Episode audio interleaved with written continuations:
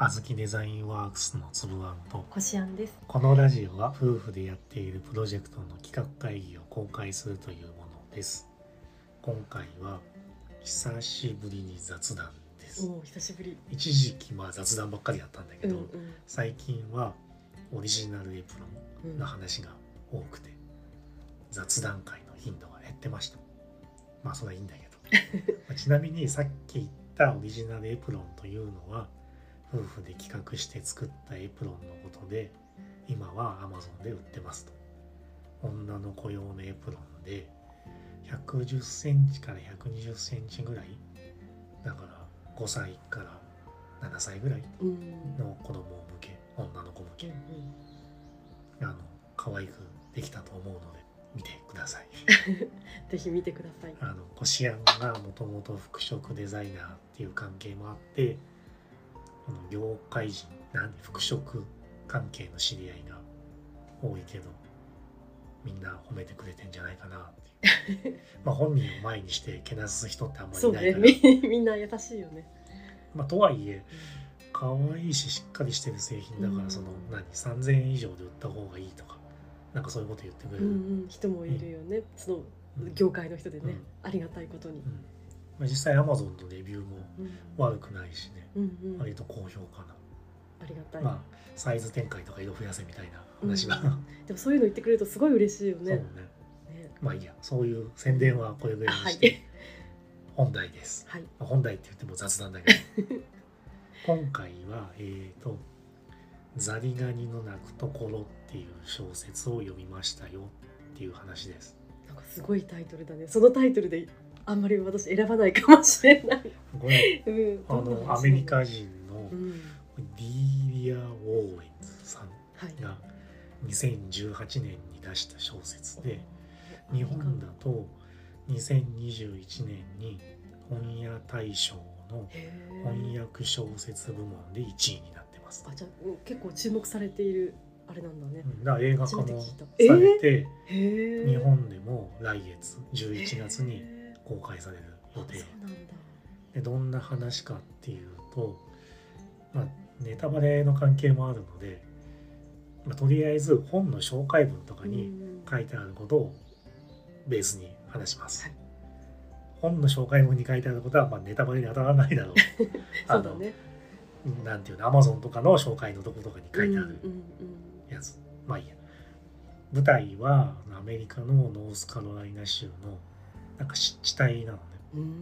まあ、架空の村なんだけど、まあね、まあ実際あるんだよね、ノースカロライナ大きい湿地帯が。なるほど。で、そこで男の死体が発見されると。なんかミスミステリーなの？そのサスペンスってちょっとそうまあいう事件性のある怖いやつ？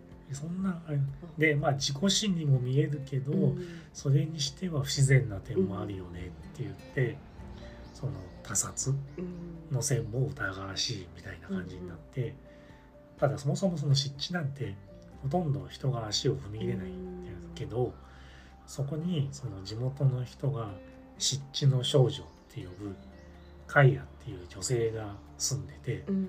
その人がめっちゃ疑われるのね。ちょっとその人はちょっと変変な人扱いされてるの。ちょっと変わり者みたいな。なるでその小説はその死体が発見されたところからスタートする時間軸と、ほどうんうんその湿地の少女って呼ばれてるうんカイアの子供の頃うん。の2つの時間軸をこう行ったり来たりしながら進んでいくのね。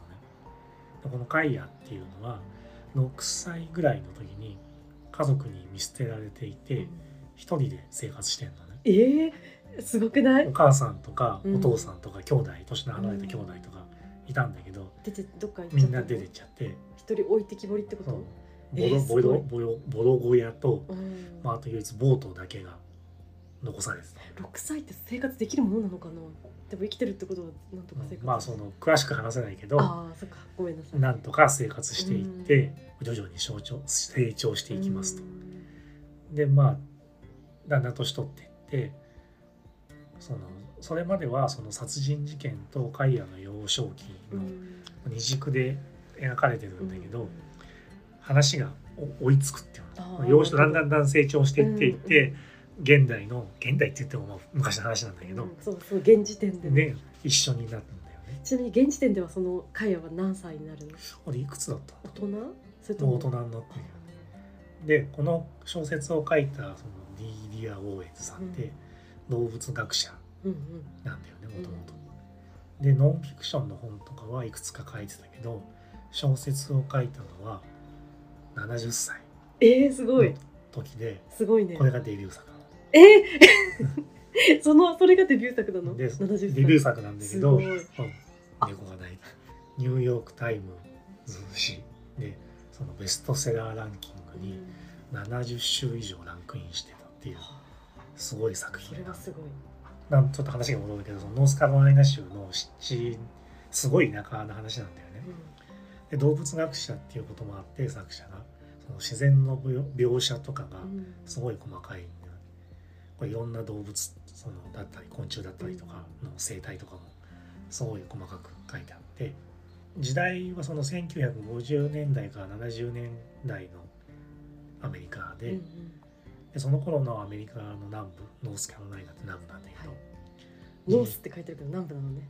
まああの位置的にどうなんだっていうのはあるんだけど、そのアメリカで南北戦争があった時に南軍側だったっていう意味でも南部っていうかうんうん。で人種差別なんかも激しい地域でうん。うんこの頃はまだ多分黒人と白人が行く高校が分かれてたりとああか、なるほど。はっきりと分かれている、うん。で俺がアメリカにいたのは90年代なんだよね、うん。その頃の南部もうん。なんだかんだで人種差別はそこそこあって、うんもう嫌な思いしたくなかったら、うん。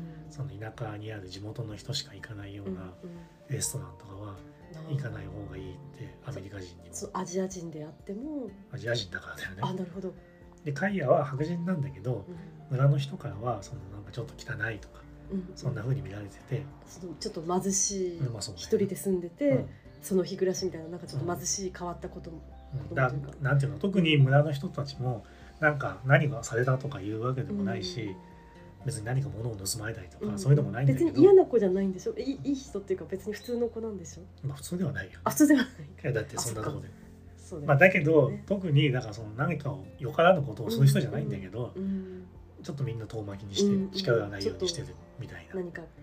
感じだよね。うん、関わりたくないみたいな、まあ、だけどその村の中にも優しい人もいて、で6歳でちゃんと教育も受けてないから、うん。数字もまともに数えられなかったんだよね、うん。カイヤは。うんだけど家にちょっと残ってたうん。小銭とか持ってうん。ちょっと町に町っていうか村だけど買い物うんに来た時に親切に応対してくれるおばちゃんとかいたりとかねそのでも実はお金が微妙に足りてなかったりするんだけど、うん。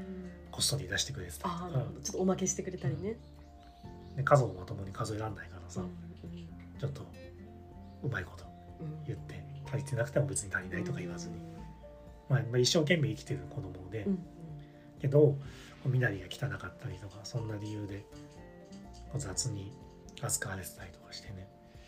まあ実際俺らも生活しててうん。なんていうのちょっと身なりが汚かったりとかすると例えばそのホームレスの人とか、うんうん。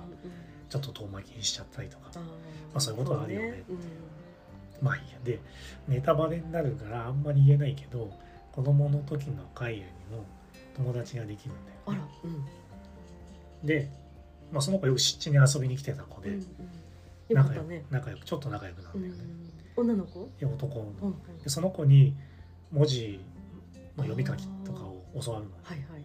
でその子から教科書なんかももらって、うん本もたくさん読むようになったのね、うん。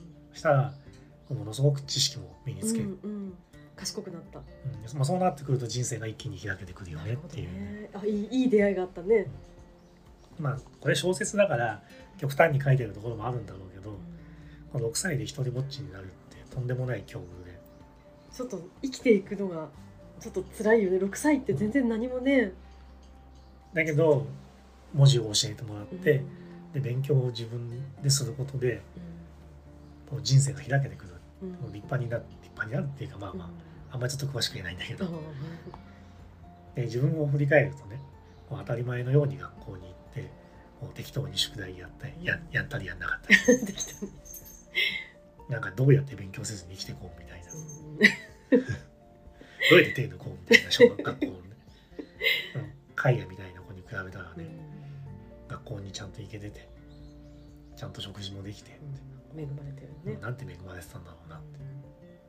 でなんだろう。今はもう塾に行ったりとか家庭教師つけたりしないといい成績にならないみたいな風潮もあるけど、うん独学だってやる気があればなんとかなんだなそうね。もちろんカイアの場合その勉強しろなんて言ってくれる人もいなくて、うんうん自分がこのカイアはすごいそこの動物とかが大好きだったああ。だその湿地帯に住むいろんな生き物を徹底的に調べてったりとかするんだよね。ああそういう話例えばザリガそのタイトルのと通りザリガニだった。りザリガニはあんまり出てこなかったですね。あそう。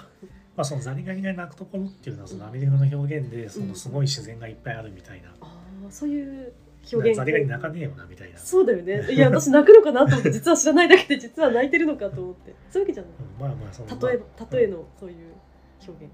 まあ、カイアみたいに好きなことに没頭していった結果こう誰に強制されるわけでもなくそういう知識をどんどん身につけたっていうこう無理やり詰め込む勉強って結局は身につかなくて役に立ってないっていうか忘れちゃってるっていう。それよりも好きなことを見つけてあげ見つけてあげて子供のね没頭できるようにしてあげるのが親の役目かなっていうのは改めて思ったね。うん。この親は結局最後まで出て、もう出てこないの？そのうん会話を見せてた、まあねまあネタバレにああごめんななさい。一応関わ 関わりは大きいということ？いうことですね。まあ、ネタバレになるんでうん。ちょっと答えない、あわかりました。何も。そこ重要ね。話がだいぶちょっとそれました。ごめんねなさい。そのザリガニの鳴くところは小説として俺は気に入ったけど、うん。ちょっと合わない人もいると思うんだあ本当？ちょっと難しい？いやそうじゃなくてその冒頭に冒頭に死体が出たりとかしてそのミステリータッチなんだけどアリバイがどうとかねトリックがみたいなのを求めてるあミステリーファンみたいな人はうんちょっと物足りない気がする。そっかそっか。どっちかというとこうヒューマンドラマというかそういうそ方がの強い。なんだろう、まあ、そういう側ミステリーっぽいとこもあるんだけど、うん。その少女の成長譚でもあるしうん、なる差別とかを扱う社会派小説みたいなはいは一面もあってそういうのがうまく融合してますねなるほどね。うただアメリカでの映画は相当不評だったらしいってえいうね、ー、そうなの？映画は見てないんで本当だ何とも言えないけど、うん。アメリカ人もこれは本の方が良かったみたいな人が多いっぽい。あ。まあまあそれはしょうがないよね。なんかよくありがちなあれだよね。まあで予告編は見たのね。うん。犯人は一体誰だみたいなうん。ミステリー色が強い予告編になってたからうんう。ん。それも多少影響してんじゃないかなうん。それでそういうふうに想像を膨らましちゃうとちょっとね、そうかもね。まあそのまたさまざまなそのテーマがこう重層的に絡んだ本で読んだ人によってその読んだ人とかその読んだその人のその時の状況によって感じ方も様々になる小説かなうんだからねみんなにおすすめっていうわけじゃないんだけど、うん。まあ、個人的には気に入ったので興味を持ったら読んでみたらどうですかっていうところで今回はおしまいです。はい。ありがとうございました。あり。がとうございました